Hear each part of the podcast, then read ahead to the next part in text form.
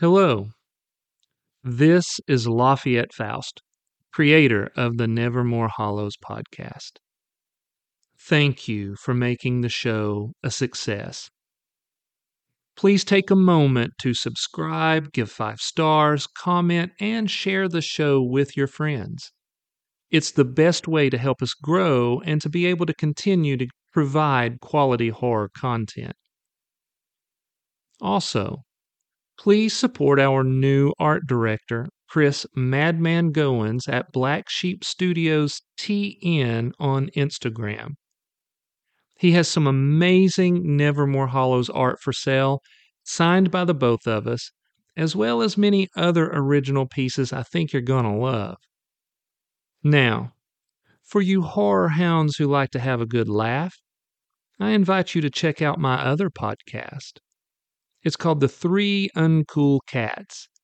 In it, my two friends and I sit in a basement and discuss music, movies, and whatever else comes into our warped minds.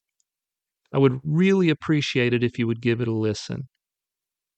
Now, with that out of the way, I invite you to sit back, turn on a light, and prepare yourself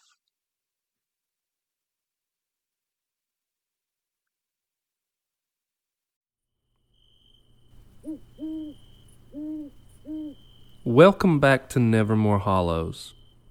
I am Lafayette Faust, observing the demonic battles that happen here and reporting them from my hidden bunker. The other night, a group of young women went camping in the dark woods of Dunwich Forest. The evening begins in peace, quickly metamorphoses into terror, and ends in carnage.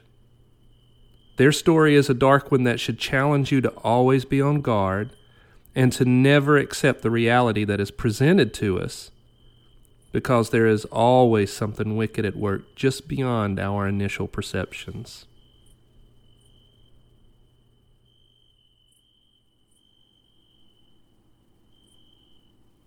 Katie Culpepper's eyes fluttered open. She was groggy disoriented and her head pounded with each heartbeat. Her wrists and shoulders burned as if they were being slowly pulled out of joint. She was dizzy, and everything was a blur. Where where am I? What's happening? She took slow, steadying breaths to clear her head. After a moment, she was able to discern her surroundings. Oh, shit. Oh, no. No, no. Katie realized that someone had bound her hands with rope.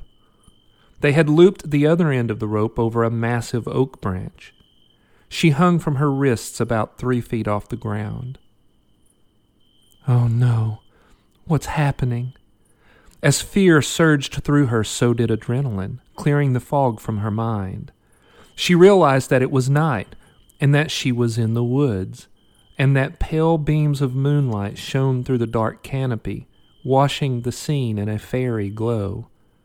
She looked to her left and saw that a campfire flickered ten feet away, and there were bodies of three young women. They were splattered with blood. There was also the body of a man dressed in camouflage. His throat had been slit. No! she cried. She did not know the man, but she knew these women. They were her friends. Tara, Nancy, Allison, are you okay? Wake up. What happened? Katie couldn't remember anything. The way her head ached and her lack of memory made her think that she'd either bumped her head or someone had hit her, knocking her out, giving her a concussion. Why are we here in the woods? I need to get loose. I have to get help. Though her wrists were bound, she was able to grasp the rope with both hands. She tried to pull herself up the tree limb, but pain seared through her shoulders. A crack of a gunshot boomed from the dark woods, followed by a scream. Oh shit! That was Andra! Suddenly, it all came back to her. She and her sisters, Tara, Kara, Nancy, Allison, and Andra loved to celebrate each other's good fortune by camping as a group, and they had come to Nevermore Hollows to celebrate Tara's promotion at work and to seek clarity for Allison, who was in the early stages of opening up a clothing boutique. They had arrived at twilight. Then they set up camp, made a fire, opened wine, and slipped into their usual ritual of thankfulness when three men dressed in camouflage, carrying rifles, crept out of the night and into their camp. The girls had all been completely startled, instantly suspicious of men with guns. One of the men, clearly the alpha male, was tree trunk thick and sported a chest length beard. His rifle was slung over his shoulder. What are you girls doing out here alone in the woods? This question didn't sit well with Andra. I don't see how that's any of your business, she said, her red hair and green eyes shimmering from the flickering campfire. We aren't bothering anyone, and we'd prefer to be left alone. The bearded man let his gaze fall onto each of the women, then settled on Andra. I'm Riley. He nodded toward the smallest of the men, who was clean shaven and thin. That's Kenny. He then nodded to the other hunter, a man of average height, but who was wearing a black eye patch over his left eye. A ragged scar ran down his left cheek. This here is Dale. Kenny nodded at the girls. Dale glanced around the campsite, taking in every detail. Tara was the negotiator of the group, and seeing how Andra's response could be construed as rude, she said, I'm Tara. These are my friends. We're just enjoying the beautiful night, and is there anything we can help you gentlemen with? Riley let his gaze linger on Tara for a heartbeat before he responded. We don't usually see a group of pretty young women all alone out in these woods, especially at night. Dunwich Forest can be dangerous. Ain't that right, Kenny? Kenny stood a few feet to the right of Riley.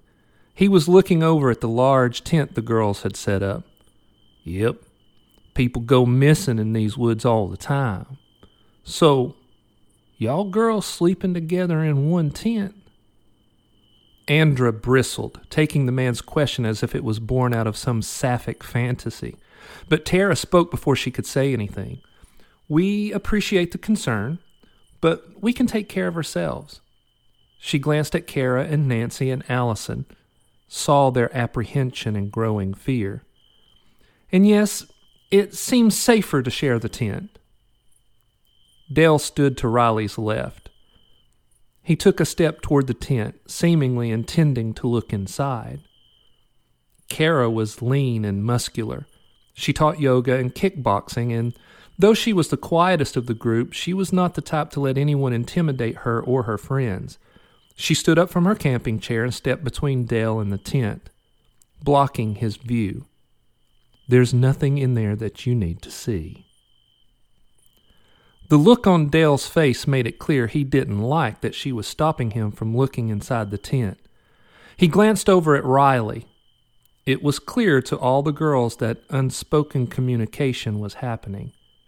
It made sense that if these men hunted together, that they had learned to communicate with subtle looks and gestures so as not to spook their prey. Kara stood her ground. Tara slowly pushed herself up from the log she was sitting on. She held one of the wine bottles by the neck, clearly intending to use it as a weapon, knowing it wouldn't be enough against three large men with rifles. Allison was tall and curvy and hated any type of conflict. She leaned forward in her camp chair and wrapped her arms around herself, clearly trying to stay calm. Nancy's eyes were wide with growing fear but she pushed herself up and also positioned herself in front of the tent. She was short and zoftig, and it was painfully clear that she was no match for any of these men. Riley glanced at the two SUVs parked a few feet away, then back to Tara.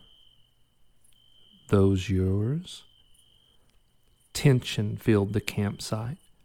Tara stood by her sisters who were blocking the tents, protecting their privacy. But she also knew that she had to de escalate or the situation might turn deadly. Yes, the blazer is mine, the explorer is Katie's. Riley shot a glance at Kenny, who in turn looked over at the SUVs. Those are nice, Riley said. They look mighty good with those windows tinted. Ain't you been thinking about tinting the windows in your truck, Kenny? Kenny nodded. I sure have. I believe I'd like to take a closer look.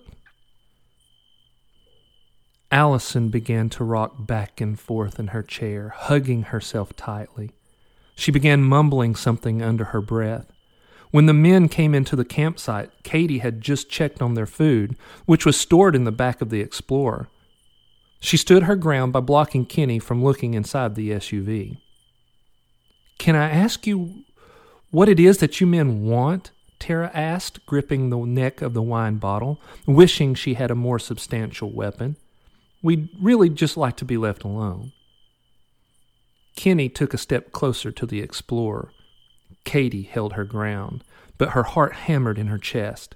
Allison continued to rock and chant. Andra was by far the bravest of the group. She was lean and strong and loved the outdoors. She pushed herself up from her camp chair and brushed a strand of dark hair behind her ear. Her stance was stoic, her muscles taut, she was like a cat ready to pounce. Riley's eyes narrowed.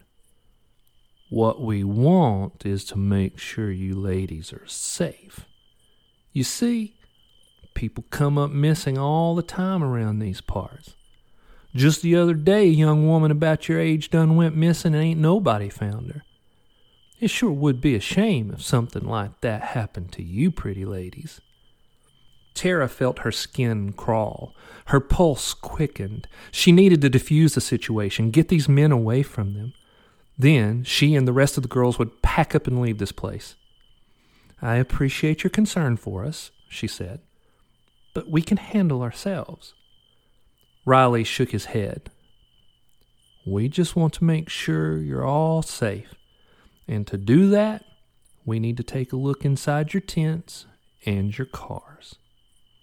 Tara shook her head. I'm going to have to say no to that. You are no longer welcome here. Dale stood a few feet away from Nancy. Kenny stood a few feet away from Katie.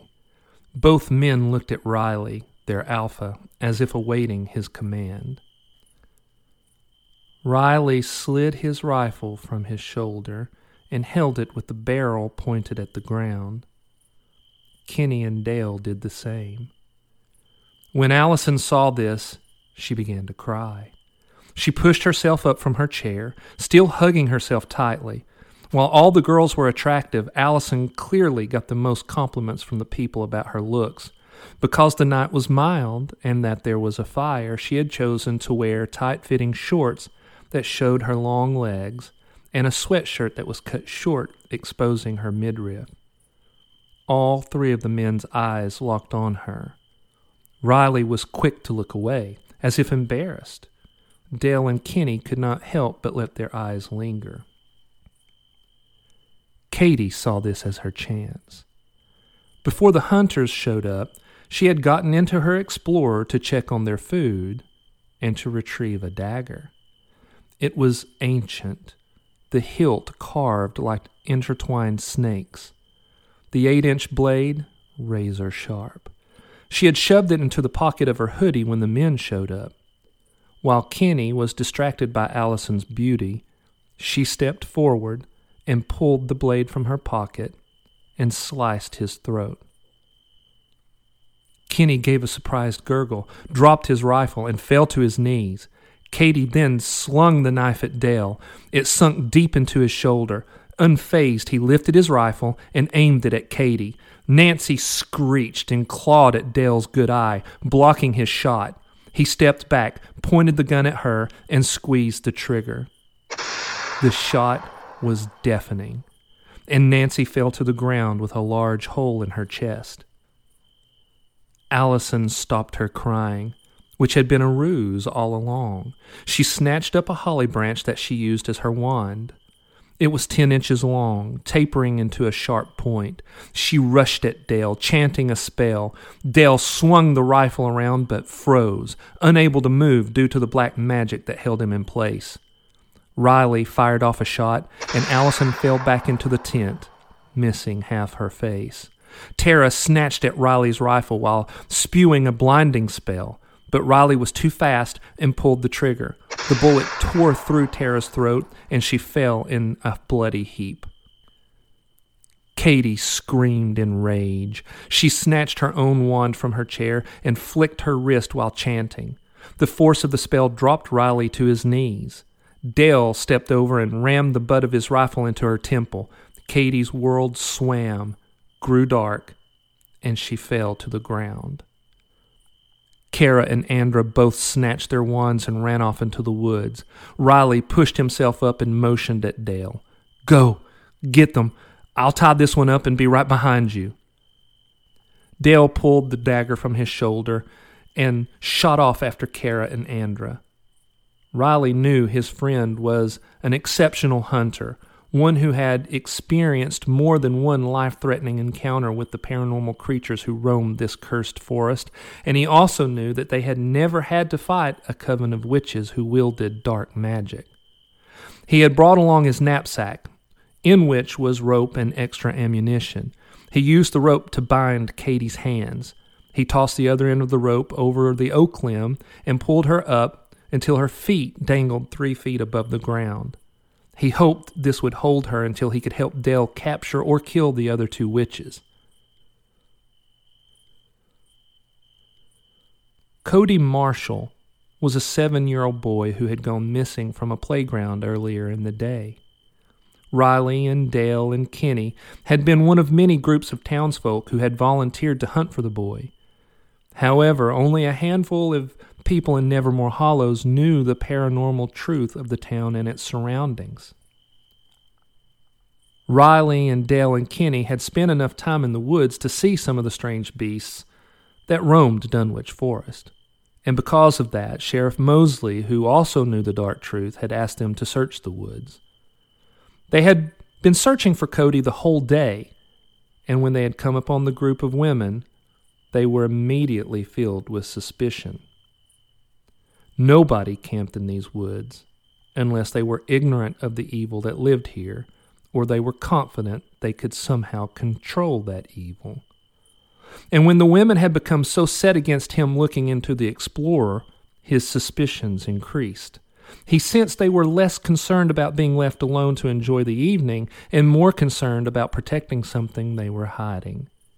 After he got Katie strung up, he popped the back hatch of the Explorer and found Cody bound and gagged in the cargo hold. He was unconscious.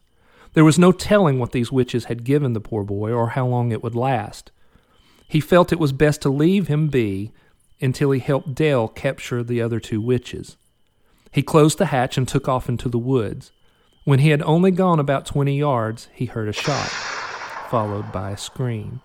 He raced toward the shot, knowing that Dale would not have fired on the woman, even though she was a witch, unless provoked to do so. Now that Katie remembered everything, she seethed with anger. How dare these men come uninvited into their sacred space and stop them from performing their sacrifice to the spirits who had so blessed them this past year? She had to get loose. But first, she needed to calm her mind. She closed her eyes and took deep breaths. After a few moments, she opened her eyes and began to chant a summoning spell. Two minutes passed, and she heard rustling coming from beyond the circle of campfire light. She continued to chant. Then a tall, hairy beast stepped into view. What stood before her was a mixture of cougar and human. It stood six feet tall, was covered in tawny fur, and with powerful arms ending in sharp claws. Its ears twitched at Katie's chanting. It hissed, exposing thick yellow fangs. Its long black tipped tail twitched from side to side. Katie heard one of the hunters yell out. Then there was a gunshot, and Kara screamed. Damn it, Katie said. She looked at the were cougar and said, Free me. The beast's eyes narrowed, and it shook its head from side to side, as if saying no. Free me, and I will be forever in your debt, Katie said. But hurry, do it now before the hunters come back. The cougar gave a low, guttural growl. Then it stepped over to Katie and began using its claws to cut the rope. But before it could free her, Riley and Dale stepped out of the dark forest carrying the lifeless bodies of Andra and Kara. Oh, shit, Dale said. He was carrying Andra. He dropped her and aimed at the cougar. Riley slowly lowered Kara's body to the ground. He unslung his gun and also pointed it at the beast. Katie knew there was only one way out of this situation. Kill them, she commanded the cougar. The cougar's eyes narrowed at her, and it gave another low, defiant growl. Before the hunters could fire a shot, the cougar dropped to all fours and shot off into the dark woods. As Riley and Dale tried to process what they had just seen, they heard voices and the crackle of radio chatter. Someone called out from the darkness Riley, is that you? That's Sheriff Mosley, Dale said, and it sounds like he brought some reinforcements. Riley nodded. Just before we stepped into this camp, I texted him, telling him where we were and that I was suspicious of these women. Sheriff Mosley stepped into the campsite. He was average height, but looked somehow bigger in his tan uniform and black Stetson. It was the way he walked with authority and a take no shit attitude. He was followed by two deputies, both of whom had their guns drawn.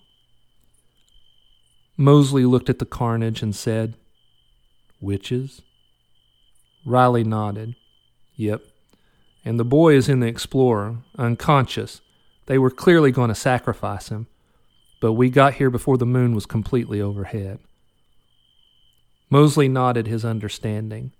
Many covens preferred to delay their rituals until the full moon was at its apex in the sky. He looked at his deputies and motioned toward Katie. Cut her down. Be careful. If she starts to chant, use pepper spray on her. The deputies were both young. One was Charlie Harrington, the other Sylvie Batson. But they had both seen dark and terrible things, and they were prepared. They got Katie down and cuffed her. She glared at Riley and Dale. Then she cut her eyes at Mosley. You'll regret this. I'll see to it. Mosley was unfazed. I'm sure you'll try. But we have a special place here in Nevermore where we put evil creatures like you. It's called Morning Star Sanitarium. Katie spat on the ground at Mosley's feet. I hate you. Mosley shrugged. I'm sure you do. I'm just glad we got here when we did, Dale said. If we'd been any later, these witches would have sacrificed Cody to whatever demon they worship. And I wouldn't have wanted his mama to see his body after they finished with him. Katie rolled her eyes. You're an idiot. There wouldn't have been a body. Dale was confused. What do you mean? Katie gave an unholy smile. This wasn't just a sacrifice, it would have also been a feast. And there would have been nothing left of the boy but his bones when we were finished. And those we would have crushed to powder and used in our potions. Even in the dying light of the campfire, Katie could see that the hunters and the deputies paled. But she could also see a righteous anger smoldering in Mosley's eyes. His hand gripped the butt of his still holstered gun, as if he were struggling to control himself. I will not be your executioner tonight, he growled, but I will bring you to justice in this life, and it is my absolute belief that you will receive the ultimate judgment you deserve in the next. With that, the deputies hauled Katie off to their cruiser that was parked back at the main road. Dale was clearly shaken. Did I understand that correctly? These witches are also cannibals? Mosley nodded. You heard right. The three men stood quietly, considering the fallenness of this world. After a moment, Mosley said, It's terrible we lost Kenny here tonight. And the death of these women is unfortunate, but they chose to walk the dark path. Now let's get the boy to his mother. When you see the relief on her face, you will know that what you had to do here tonight was righteous, and that will keep you sane.